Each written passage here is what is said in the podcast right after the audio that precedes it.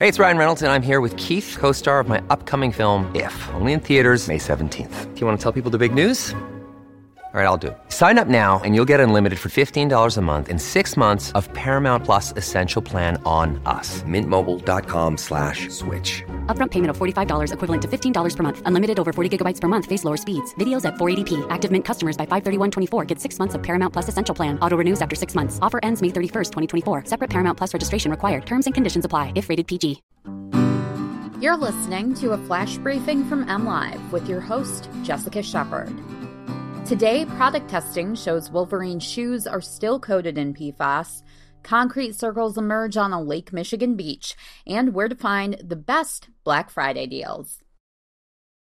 Testing by a Michigan nonprofit shows that global footwear giant Wolverine Worldwide continues to apply large amounts of fluorochemicals in shoe manufacturing, despite extensive contamination in drinking water and the environment from the company's past usage of similar chemicals. Ann Arbor based Ecology Center, which advocates for fewer chemicals in consumer products, released the results of Wolverine product testing after having several shoes, boots, and a waterproofing spray analyzed by university researchers. The analysis found significant amounts of PFAS chemicals in shoes manufactured in Asia and imported to the U.S.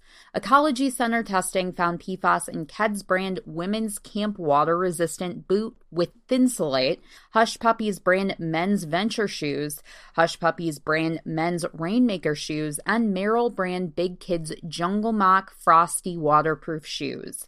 Very high levels were found in Hush Puppies Weather Protector Spray.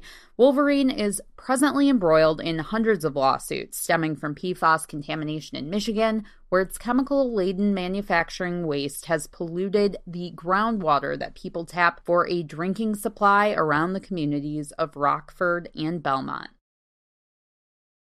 Large concrete circles have emerged on the Lake Michigan beach at Grand Haven as the result of erosion from high water levels. The two circles near the Grand Haven Pier are caps to abandoned water wells, said Joe Vanderstel, manager of the Northwest Ottawa Water Treatment Plant. The city had eight so called Kelly wells on the beach, in addition to others throughout the city, Vanderstel said. The wells were placed in the 1930s and were in use for about 20 years, he said. High water erosion previously exposed the caps in 1986, according to Van der Vanderstel. It's possible that another one or two will be exposed in coming months. The caps have been marked so that no one stumbles into them unknowingly. Grand Rapids based Meijer will have the best discounts on apparel and accessories, personal finance website Wallet Hub reports. Apparel and accessories is also the retail segment in which the most deals will be found during this year's Black Friday sales.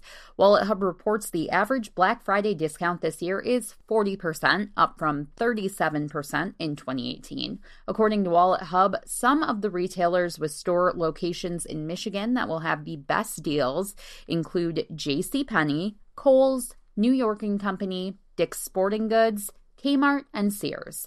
Meijer ranked number 13 with an average discount of 38.5%. For the latest Michigan news, head to mlive.com. A shout out today goes to all the designated drivers out there making sure others get home safe on the biggest bar night of the year. Thanks for listening and stay safe out there.